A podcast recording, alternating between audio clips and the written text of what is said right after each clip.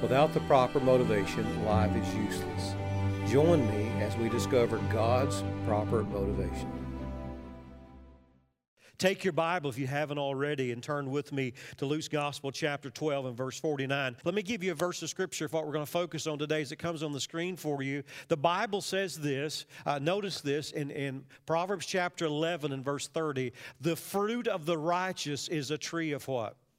Of life. Now, here it is. If you're righteous, you're kind of like a tree and, and you're giving forth the, the fruit uh, that you're supposed to be. And he, this could be he or she, that winneth souls is what?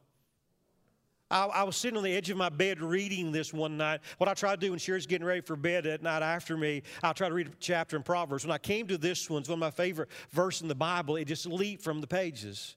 I knew that it had to be a motivation for my life. And, and I believe that, that you, if you're in Christ, that, that you have a desire. One of the motivations of your life is that you want to win people. Now, stay with me. In our, in our motivation series, we said that the first motivation that God wants us to have is this that, that we want to do His will.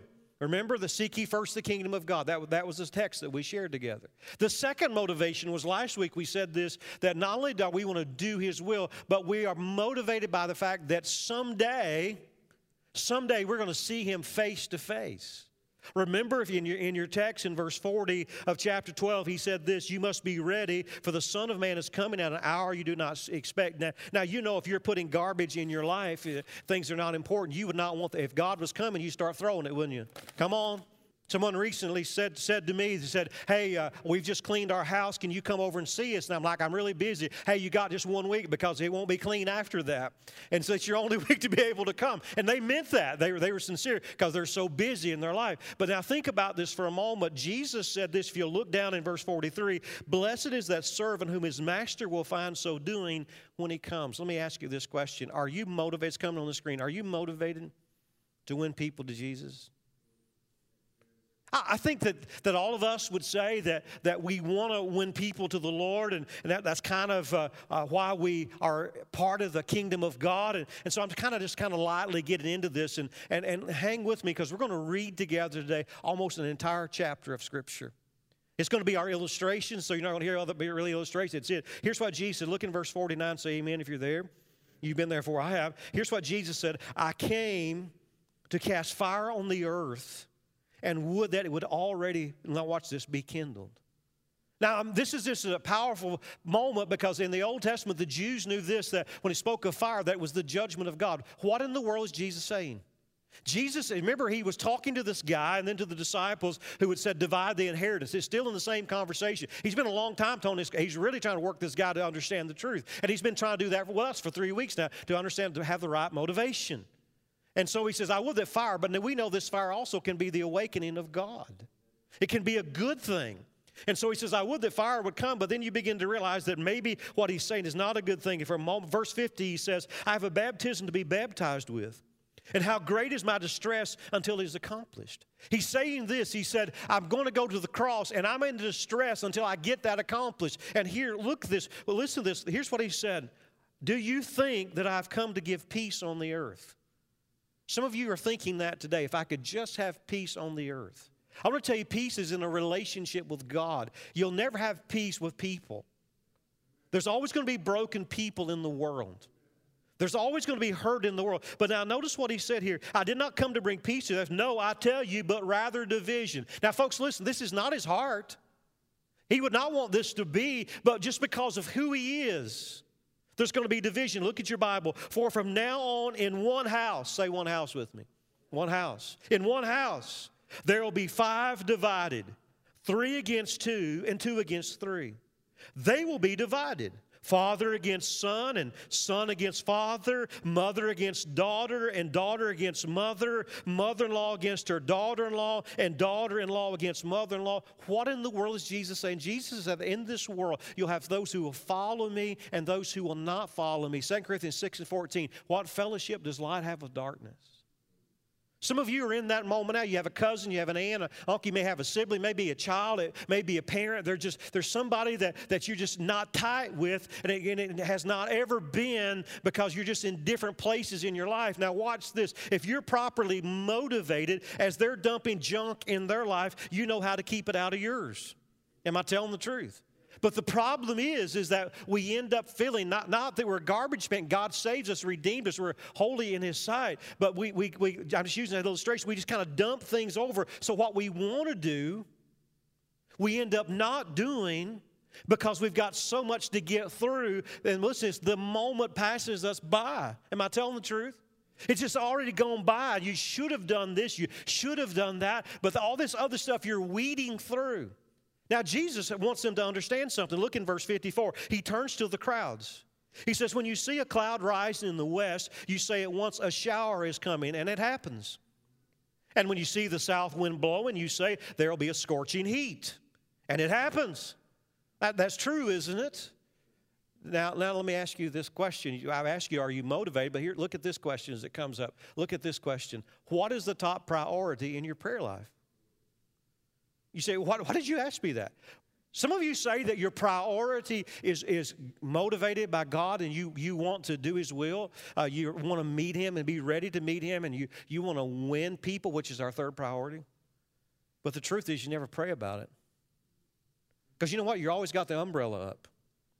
You think about it. Just Look at your look at your own life and think about the fact that Jesus. Look what Jesus says here in the text. He says this: "You hypocrites." Now that's a play act. That's that's that's a that's rough. Anybody been called a hypocrite yet this morning? All right, get you a mirror and look into it this morning and just say, "You hypocrite." Now, watch what he says. Look at the text now. You hypocrite, you know how to interpret the appearance of earth and sky, but why do you not know how to interpret the present time? So let me ask you this just, just it's not on the screen, but let me ask you this. Is it a bad time in the world? Mm, maybe this is participation. All right?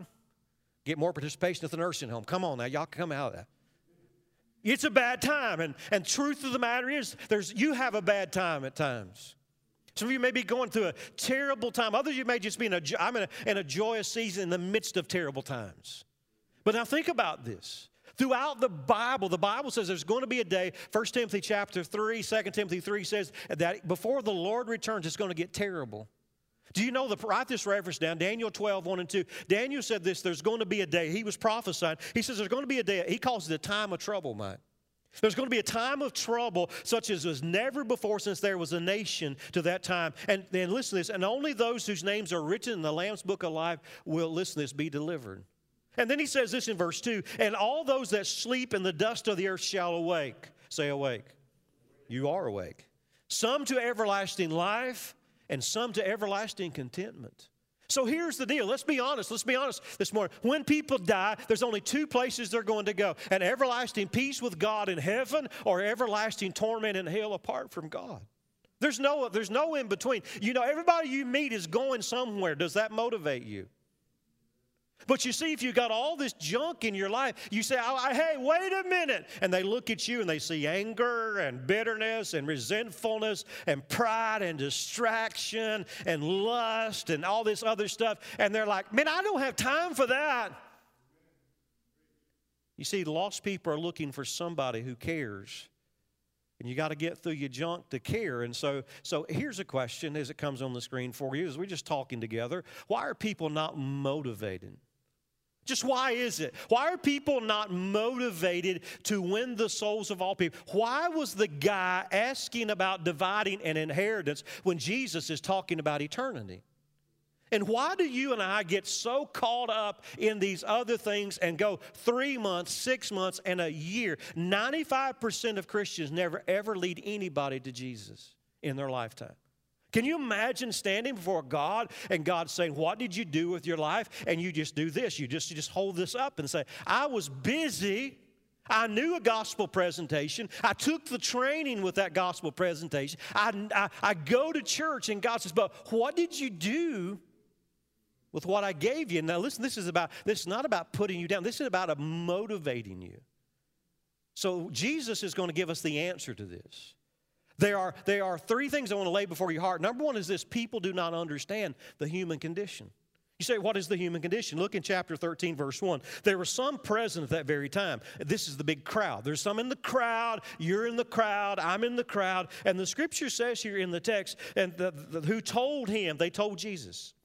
They told him about the Galileans whose blood Pilate had mingled with their sacrifices. Now, if you know the history, Pilate had snuck down and stolen money from the temple.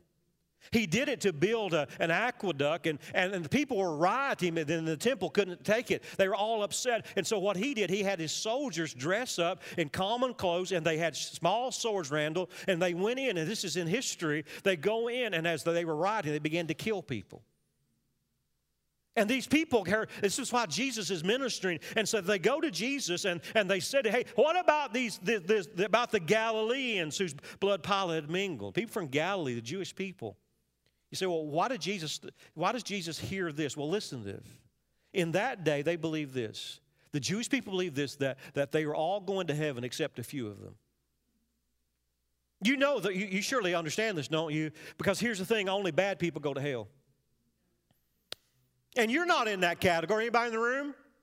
You're not in that category. You're, you've never murdered anyone, and, and you haven't done it. I mean, you, you and God. I mean, you may not may not love Him, but but you've never really been against Him. You let people go to church. You go to church when you can. You may go every week. You may not uh, say anything about Him during the week, but but you're just like it's it's okay. Or you may sleep around, and then but you, then you ask God to forgive you, and you may do a little ministry here, and what God called me to do, and and but but the truth is you just don't understand the human condition. Look what Jesus says in response. And Jesus answered them Do you think that these Galileans were worse sinners than all the other Galileans? Wow. Watch this. Because they suffered in this way, I guarantee I'm talking to somebody either in the house or online. You have that judgmental spirit in saying, Aha, look right there. They're in a mess because they're sinners. Do you not know? If not for the mighty mercy of God, we all would be in every tragedy that there is known to man. Now, watch what Jesus says. No, I tell you, but unless you, what is the word? It's a big word. Woo, repaint, no. Repair, no. Reset, no. Repent.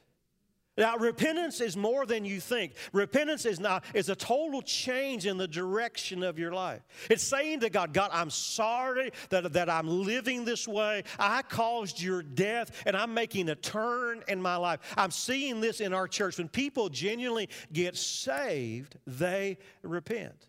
Now, watch as Jesus interacts with him. Jesus goes on and, and he responds and he says, Or those, how about those 18 who on the tower in Siloam, they were building this tower, it fell and killed them. Do you, do you think that they were worse offenders than all the others who lived in Jerusalem? You see, so listen to me. If we got junk in our lives, we, we look through the paradigm of what people are not doing, and because they don't meet our needs, what do we do? We, we just shove them off. They, they, these are mean people. I don't like them. The truth is, we're all in the same boat. Look what Jesus says. Jesus said to them in this moment, He says, No, it's, by the way, in the Greek here, it's almost like he's screaming uh, in, in, love. He's, he's, he's passionate. I tell you, unless you repent, you all likewise perish. What does it mean to perish? It means to literally to die and to go to eternity apart from God in hell. In 1859, Charles Spurgeon wrote a book entitled The Soul Winner. In one of the chapters in the book, he, he, he, said this As Rachel cried, Genesis 30 and 1, Give me children or I die. He said this So may none of you be content to be barren in the household of God. May we cry and sigh until we have snatched some soul from the burning and have brought at least one sinner to Jesus Christ. Now, now let me ask you this. When you look at your children and grandchildren, what is their human condition? Could it possibly be that the reason that your family has a lack of love for God, it could be that maybe they're not saved? Could it be that, that maybe the lack of peace in your heart is because you know that in your own life that maybe you're not saved? You see, Jesus understood the condition, and when they asked him about these other people, he's driving the point home. Now, notice this, and, and then he told them a parable in verse number, number six. A man had a fig tree that was planted in his vineyard, and he came seeking fruit on it, and he found none. Now, watch this. And he said to the vine dresser, the guy taking care of the garden, Look, for three years now, I've come seeking fruit on this fig tree, and I, and I find none. Now, see, how many of you can identify with this? Cut it down. Anybody identify?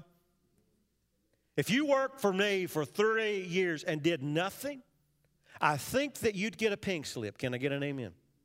I think it would be over for you. But notice here the kindness of, the, of this vine dresser. He's, he's, now, watch what he says here. Why should it use up the ground? And he answered, Now, watch. Sir, let it alone this year until I dig around it and put on manure. Then, if it should, if not bear fruit next year, well and good if it does. But if it doesn't, you can do what? That's the grace of God. So let me ask you this. I want to ask you this. What is the human condition? We're all sinners. People fail to do this, to take ownership of our condition. Now, usually I preach more upbeat, but I want to talk with you today. I'm not preaching out, I just want to talk with you today. Now, think what we've just said. We said people don't understand their condition, and then, listen, we just don't take ownership. Now, what is ownership? Ownership means that I've got a responsibility in my own life to get these things out so that I can get down in there and that you can pull this out. At any moment, not, not just in, in, in, children's church on Sunday and what we do together and after school care, I hope you join that in the fall. It's important, but, but impactful with your grandchildren. That with your family around you and your places of education, that you do that. You say, I, am not following you. Well, well, the Bible tells us this that Jesus, out of this, was moved to, to a synagogue, Michael, on a Sunday. And as he was teaching on Sunday, he looked out and he saw a woman who was possessed, now watch this, or at least oppressed by a demon. She'd been going, brothers and sisters, to that church 18 years. For 18 years, she would come, and the scripture says this that she was bent over. She was in pain. She was hurting. We don't know all of her story. And the truth of the matter is, get this in your head. You really don't know the backstory of why people are doing what they're doing, why they are where they are, and what's going on in their life.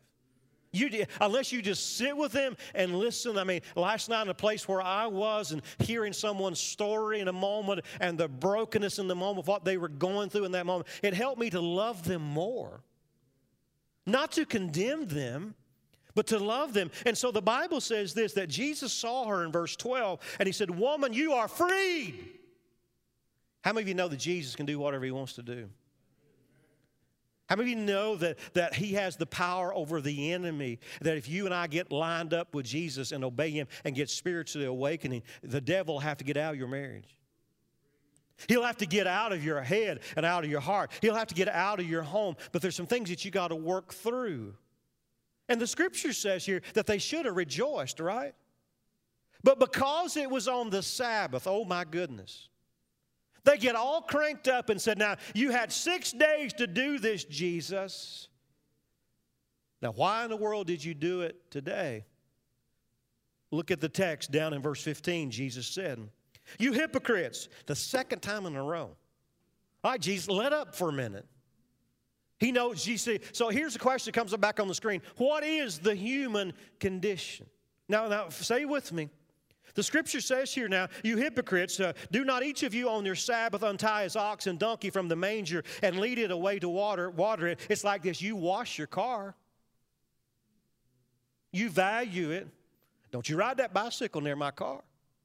We get all cranked up. And, and, with that, now watch this. And ought you not this woman who is a daughter of Abraham, who Satan had bound for 18 years, be loosed from this bond on the Sabbath day?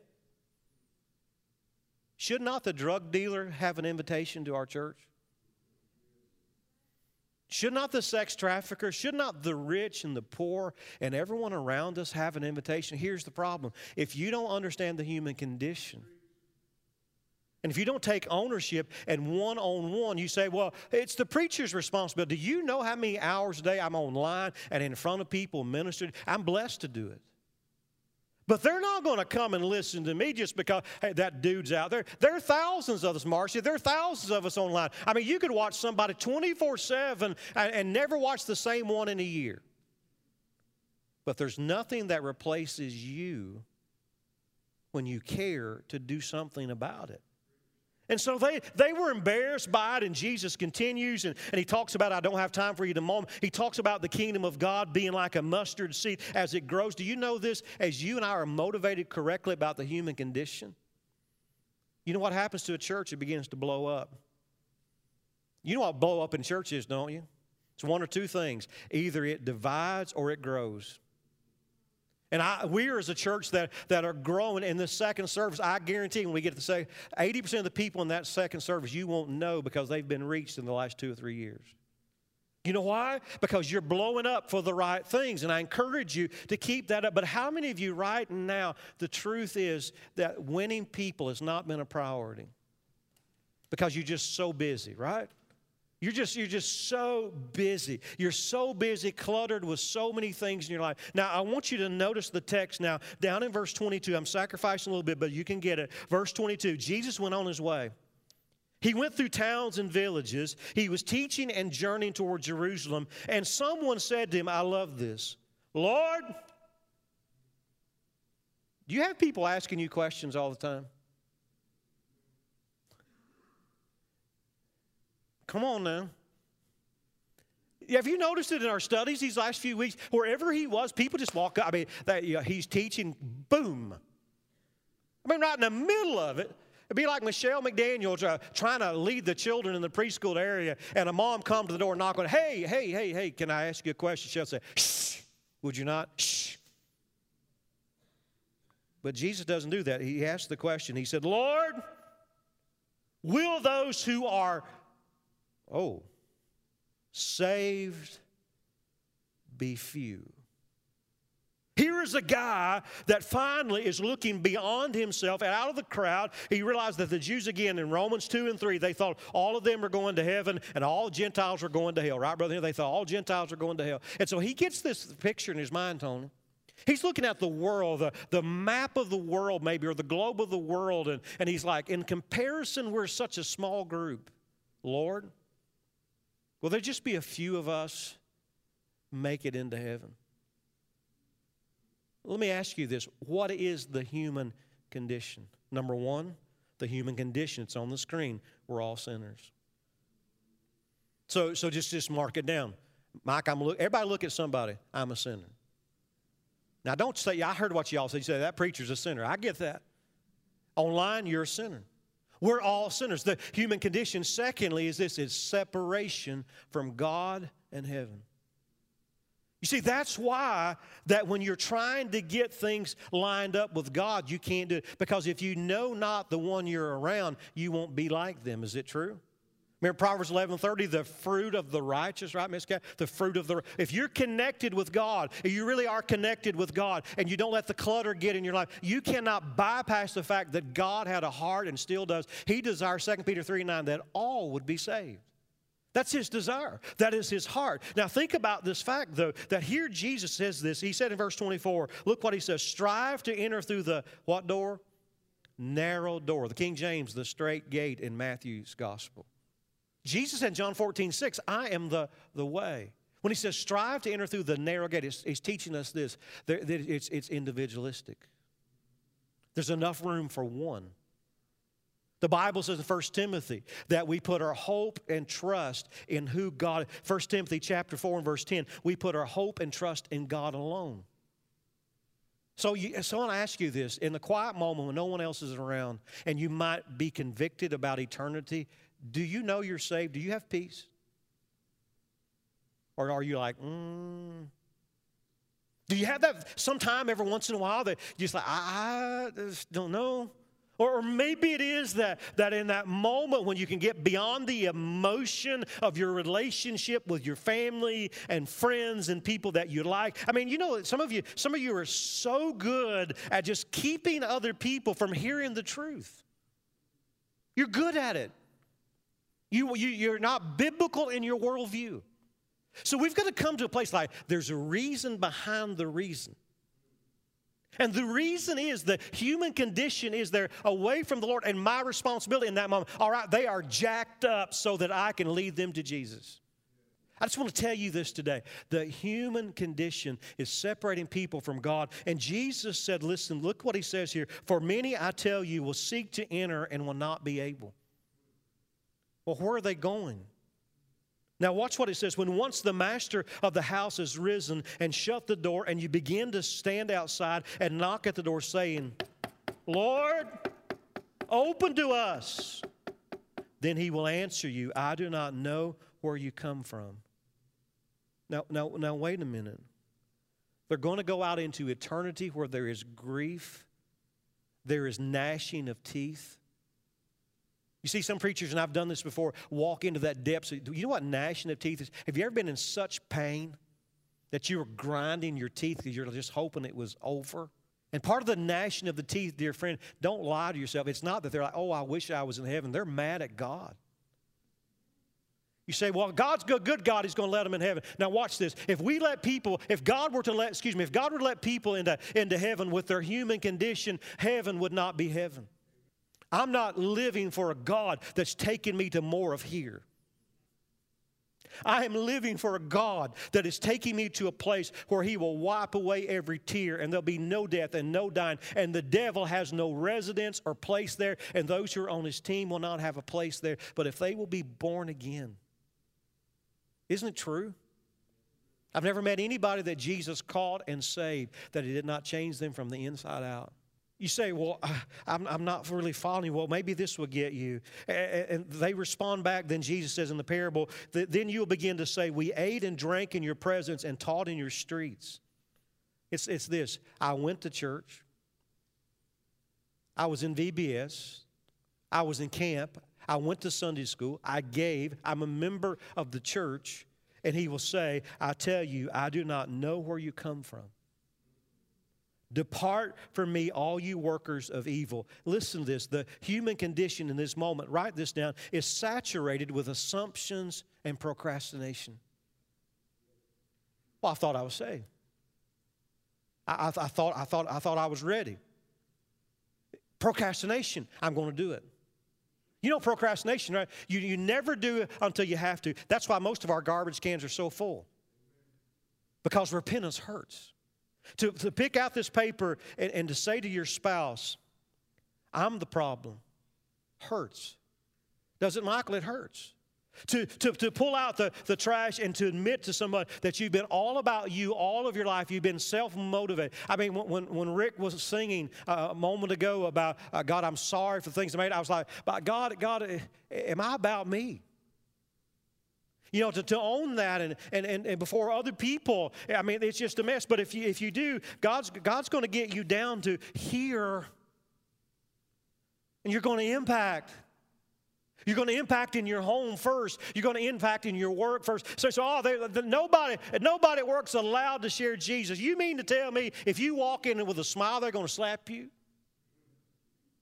If you buy somebody's lunch in Jesus' name, are they going to be mean to you? At school, if you're going to open the door for somebody, you say, Well, oh, I, uh, I thought I had to share the gospel. You just did. You just did. Now, they can't get saved until you verbalize what that means. But I'm telling you, they can't keep me out of the school. Because these students and in colleges, they can't keep us out because those kids go full of Jesus and taking responsibility and they saturate themselves with God. A lost person will walk up to them and say, Now, who is this Jesus guy? Well, they started it and you get to finish it. Now, here's the last part of the human condition. Now, look at it. The human condition is set on a straight course to hell. Yeah, your and my family members will hear God say, Depart from me unless they come to Jesus. I believe with all of my heart that nobody who's saved in this room wants a distant cousin or a policeman or a policewoman or a friend or a neighbor or someone in the darkest part of the world to die without Jesus, do you? None of you do. But what happens is that we forget the human condition. And we get so wrapped up in the things of our own lives that, that we cannot, listen, to effectively minister because you can only have room in your heart for one thing at a time. Thank you for taking the time to find God's answers to life's greatest issues. We hope that you would reach out to us at info at jacksonfbc.com with your questions and check out more of our ministries at jacksonfbc.com.